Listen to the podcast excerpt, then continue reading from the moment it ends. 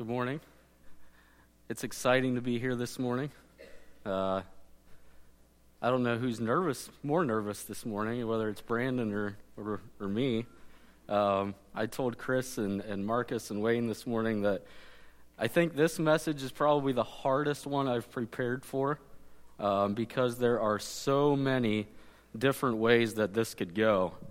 Um, in studying and, and, just looking at, at baptism and all the different things it can mean and all the, the symbolism that's in there and all the different history that's there, there's, there's about a hundred different sermons that you could prepare for uh, and, and preach on. So um, I'm going to wrap it all up in 20 little minutes here. So we're going to get it all done. No. Uh, but we're going to start. I, I wanted to just kind of give just a brief little uh, introduction and overview, if you will, of, of what is baptism. Why, why are we here? Why do we practice it? Um, what's its purpose? Why do we do it? Uh, we'll, we'll start with that the perfect example for us, Jesus himself, was baptized.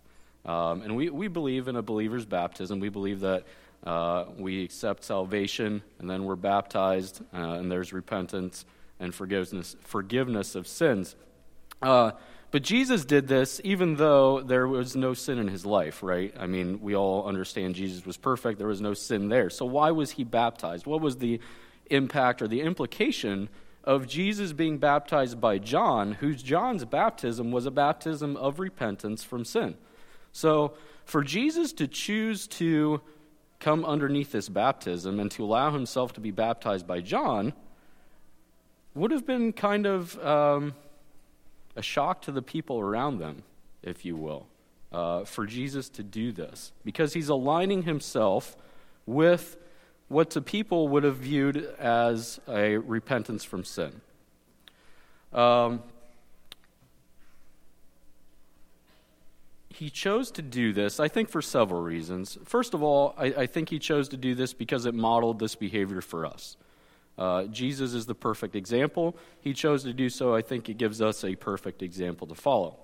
Secondly, and this is the part I really want to get to, uh, is after Jesus is baptized, John takes him down and John baptizes him, and he comes up out of the water. And it says that immediately following, a voice from heaven spoke, and a dove came down.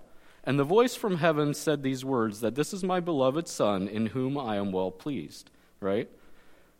The first part of that, that this is my beloved Son, I feel like that part is so meaningful and so important for us to try to capture what that means.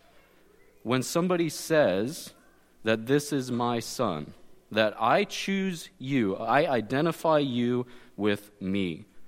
And God said these words about Jesus that this is my son.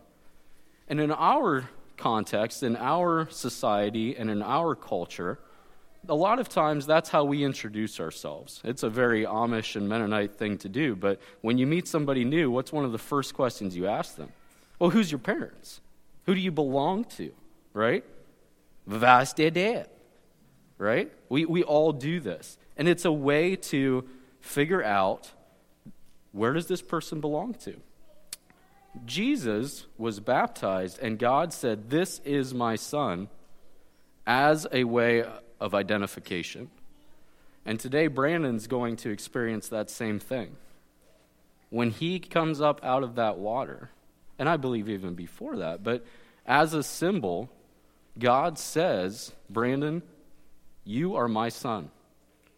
And Brandon is choosing to identify with that. But not only that, God is choosing to identify with Brandon and call him his son.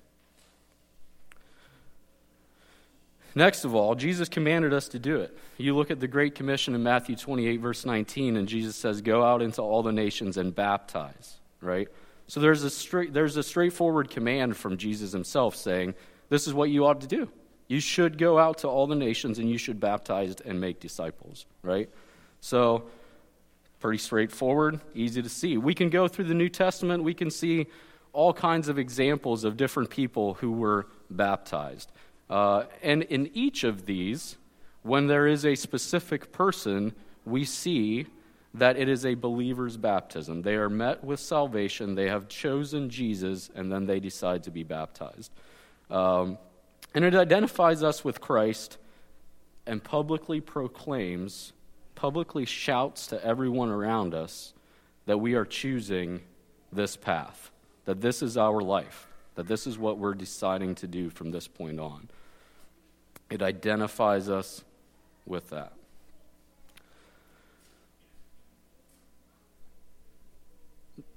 The next thing I want to get to, and this, this was a word, uh, Chris and I were fortunate enough to get together with Brandon several weeks ago at Wall House uh, one evening.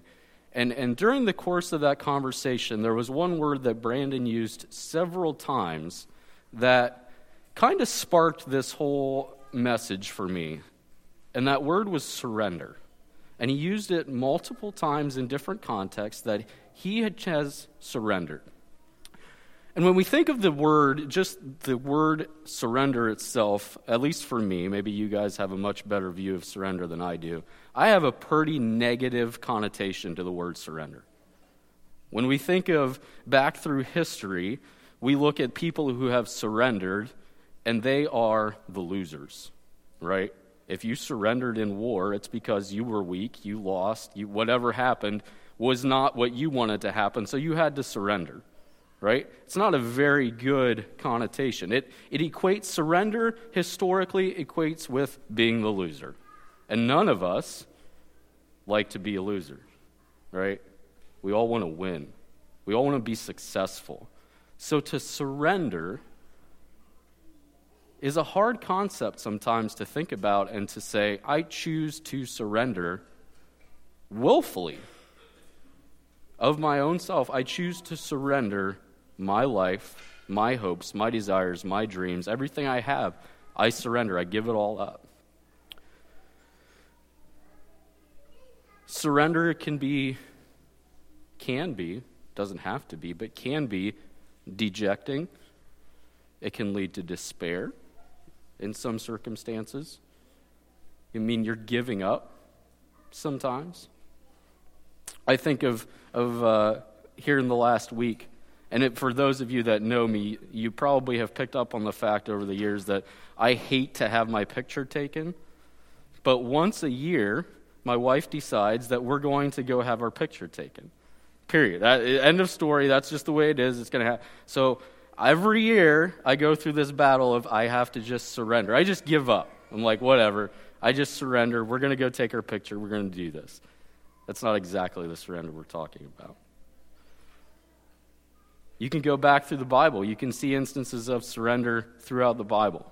Typically, in wartime in the Old Testament, you'd see the Israelites fighting uh, all these different people. And either the Israelites would lose and they'd surrender and be taken into captivity, or uh, if they were following God at the time, they would win and they would move on. So you see surrender painted constantly throughout the Old Testament.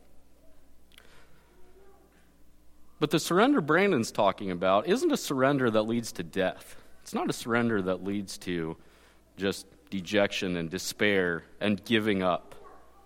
It's a surrender that through death leads to a life that is far beyond anything that we can imagine as life before that point. So, until we choose to surrender and die to ourselves, the little bit of life that we think we have and we're in control of pales in comparison to the life that is truly on the other side of that death and surrender. We were talking this morning during Sunday school, and I'm going to use Marcus's uh, thought that he shared with us. Um, you look at Saul when he was met in Damascus,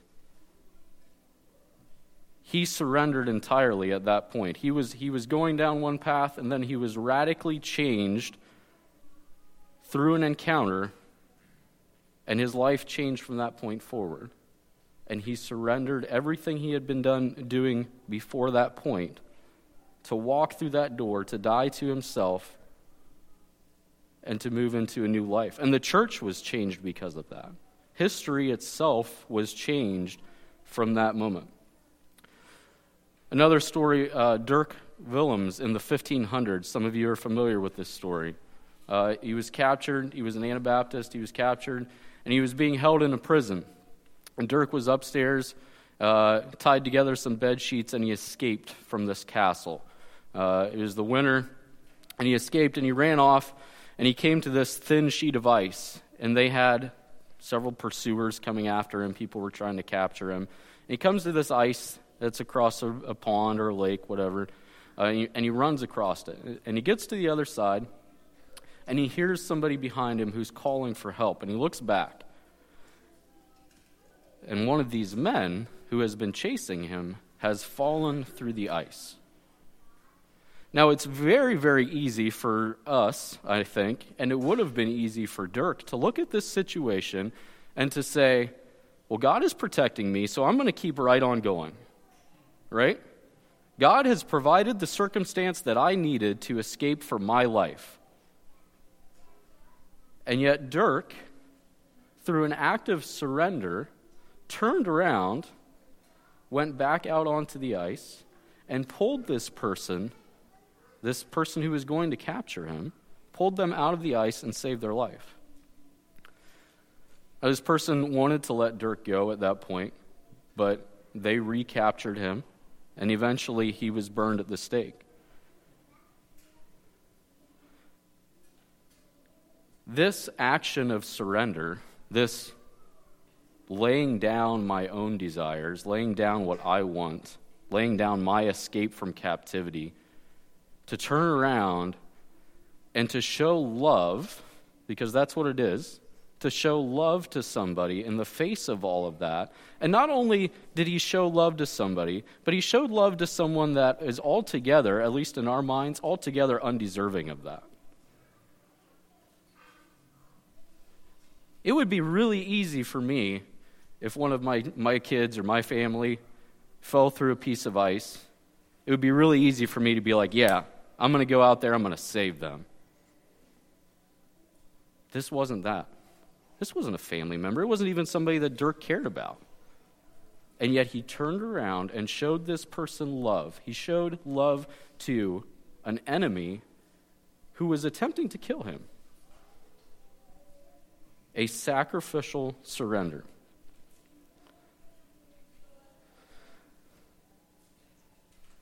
This concept of death gives life and surrender leads to life makes no sense to us. We don't, we don't comprehend that picture. And it's hard to fully explain that picture. Philippians 1:21 says for to me to live is Christ but to die is gain. And when we think about those words, almost everything I do on a daily basis is to avoid death. It's to avoid surrender. It's to con- maintain control of my life in whatever aspect that is. I don't want to die. But yet, here he writes, to die is gain. How is that possible? How can we die and call it gain? And it's only because of that understanding that on the other side of death is a far greater life than the life we have right now. That's the only way it's possible. We would never look forward to something if it was worse than what we're dealing with today.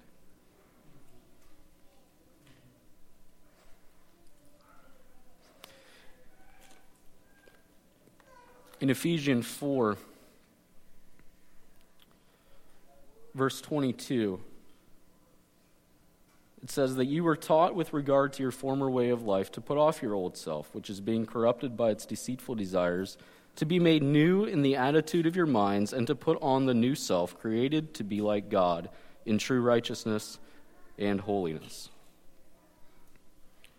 When we die to ourselves, when we're willing to give that up, we don't need to control every little portion of our lives. And we surrender that that's when we truly are in that new self, created to be like God in true righteousness and holiness. Christ himself surrendered multiple times.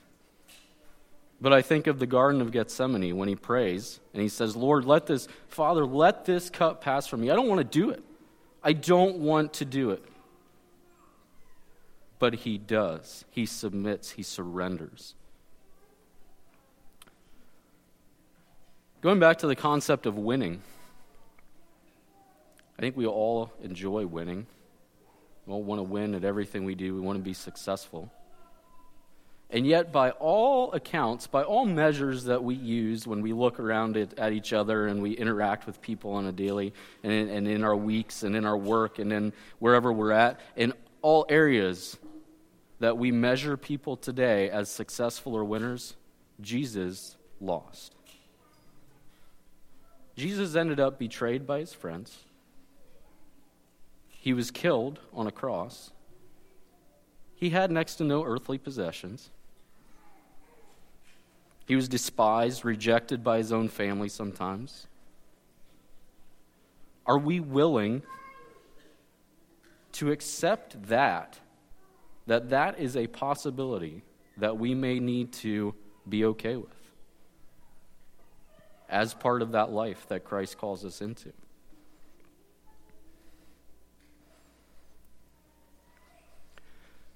After we're saved and we're called to a new life, there should be change, right?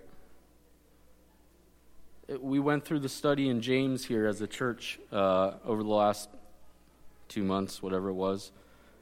James very pointedly brings out that, that there needs to be action, that, that faith alone by itself does nothing, really.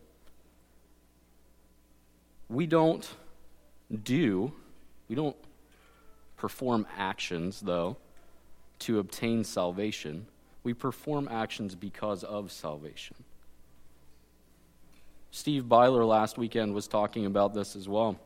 He said that if you were to try to sum up all of Paul's writings at the end of the day, it could be summed up as faith. I have it written down, I'm sorry faith expressed in love. And it is those actions, that radical change in how we view life and how we view winning, that is a light to those around us and what we are called to be called to do.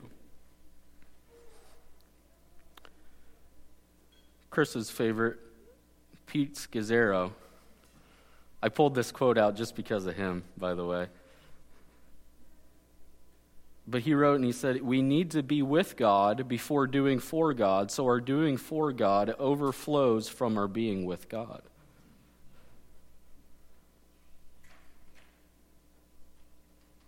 You want me to read again?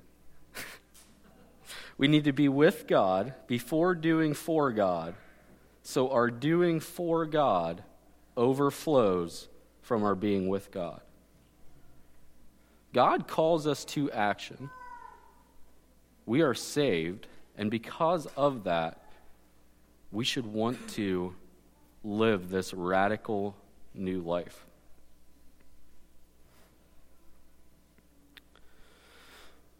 Paul wrote to Timothy and he said, But you, O man of God, flee these things and pursue righteousness, godliness, faith, love, patience, gentleness. Fight the good fight of faith. Lay hold on eternal life, to which you were also called and have confessed the good confession in the presence of many witnesses. He also, in Philippians chapter 2, verse 3, he writes and he says, Do nothing from selfish ambition or conceit, but in humility count others more significant than yourselves. Let each of you look not only to his own interests, but also to the interests of others. If we jump ahead to verse 6, he's talking about Jesus, and he says, Who, though he was in the form of God, did not count equality with God a thing to be grasped, but emptied himself by taking the form of a servant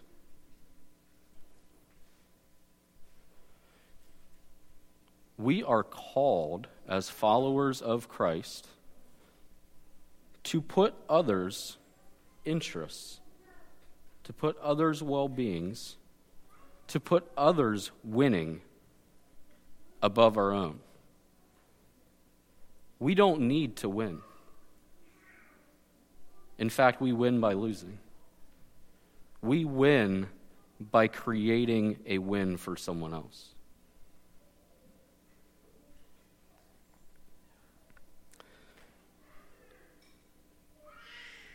A.W. Tozer wrote and he said that the church is not some impersonal abstract that's floating around in space. Rather, the church, and he's speaking of the church as a whole, but the church is comprised of individuals who have trusted Jesus Christ as their Lord and Savior.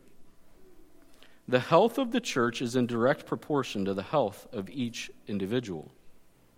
We are all called to be that part of Christ's body performing actions, putting others' interests ahead of our own, not only within the church, but to each person that we encounter throughout a week, whether that is your best friend or your worst enemy.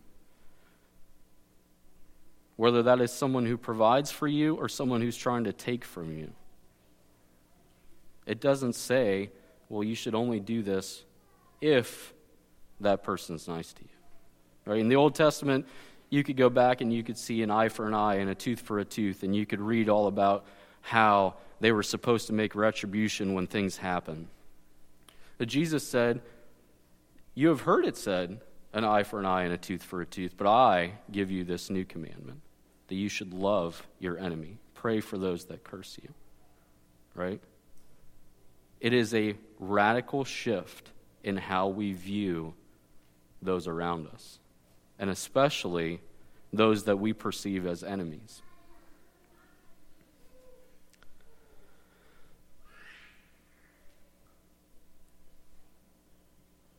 It wouldn't be a baptism Sunday for Brandon if I didn't bring up running at some point into this. I've, I've been immensely blessed by, by spending a lot of time with Brandon out running through the woods and and running on some roads. Um, it's, it's been a lot of fun. I've, I've really enjoyed those interactions I've had with him. But I, I have two running stories that I'm going to use in, in, closing here. The first one uh, happened about three years ago, uh, and it was at Shawnee State Park in southern Ohio. Uh, and I was running there. It was a 50 mile race, actually, it was 54. And it's down in southern Ohio, and it is super, super hilly. And I thought going into this race, I thought, man, I am so prepared. I've been running all these Holmes County hills. I am ready to go. And we started out in the morning and we started running. And we kept running and running. And finally, I wasn't running very much anymore. I was doing a lot of walking. And about mile 30, 31, 32, somewhere in there, it was getting warm in the afternoon. I didn't feel well. And I thought, you know what? I'm done. I'm going to quit. We're going to go home. I don't want to run anymore. And we rolled into the next aid station, which was one that, that Liz and my girls weren't supposed to be at. And I rolled in there, and there they are. And my girls are like, Dad, you're doing so good. Yeah. I'm like, Yeah, I sure am. But there was no way I could bring myself to tell them that, like, I just want to quit. I want to go home. Having those people there impacts you in a time where you feel at your worst. And as a church, as a body, we're called to do that for each other. When we see hurts, we see struggles, we see each other as they're at their worst. Because there's going to be hard times. There's no questioning. You've chosen to follow Christ. And he's very clear about this. He's, he, he tells us multiple times throughout scriptures that this isn't an easy road. You're going to lift up your cross daily and follow me. And if you're going to do that, it's not going to be easy. You're going to be hated. Don't expect anything different. That's the way it's going to be. But to have those people there to encourage you and to press you on. As I left that aid station, I crossed this little creek, and Liz has a picture of me. and I just remember feeling so dejected as I walked across the creek because there was a huge hill coming up on the other side, and I still had 22 miles to go. I thought, I'm never ever going to get done. And as night drew closer that evening, it was getting dark in the woods. I had left my headlamp. I didn't take it along with me. My watch had died, my phone had died. And the only real idea I had anymore of where I was at on the course was when I would get to an aid station and they would tell me, hey, you're at mile 40 or 44 or 48. It was the only way I knew where I was going anymore. And it started to get dark, and I hit the last aid station at mile 50. And I thought, okay, I have four more miles to go. I can do this. And I remember just as darkness is setting in, I'm coming down this long hill. And I can hear off in the distance these little cowbells clattering along. And it told me, You're almost there. You're going to finish. We can do that. We can be there for those people. Brandon and I had the opportunity to run 50 miles together earlier this year, along with Marcus. It says this story about, about death. Uh, we'll avoid Marcus's near encounter at mile 40. But again, it, it would have been so easy at that moment in time to say, hey, we made it 40 miles. We did great. Let's call it a day. I'm, I'm okay with staying here and it would have been really easy to, to look at the situation be like, you know what? It would be better if we quit and stayed here because Marcus needs me. I don't want to run these extra 10, so that's a good excuse. And yet, having Brandon there, knowing that he wanted to finish this race, wanted to finish this event, and not only did he want to finish, but we were going to go finish it strong, gave me kind of that push that I needed to get back out there and go do those last 10 miles. And coming in at that finish line is just a it's an experience. It's incredible. And yet it pales in comparison to the actual finish line of life. If we choose to surrender and die to ourselves.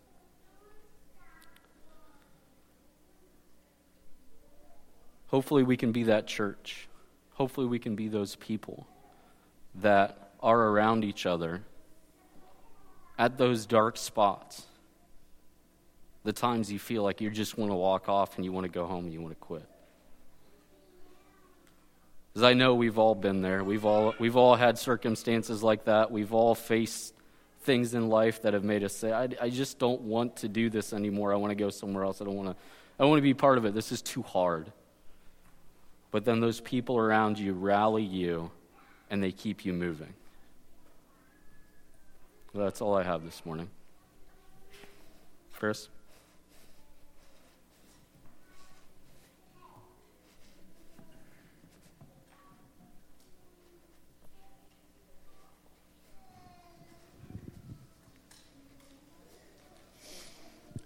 Thank you, Mike.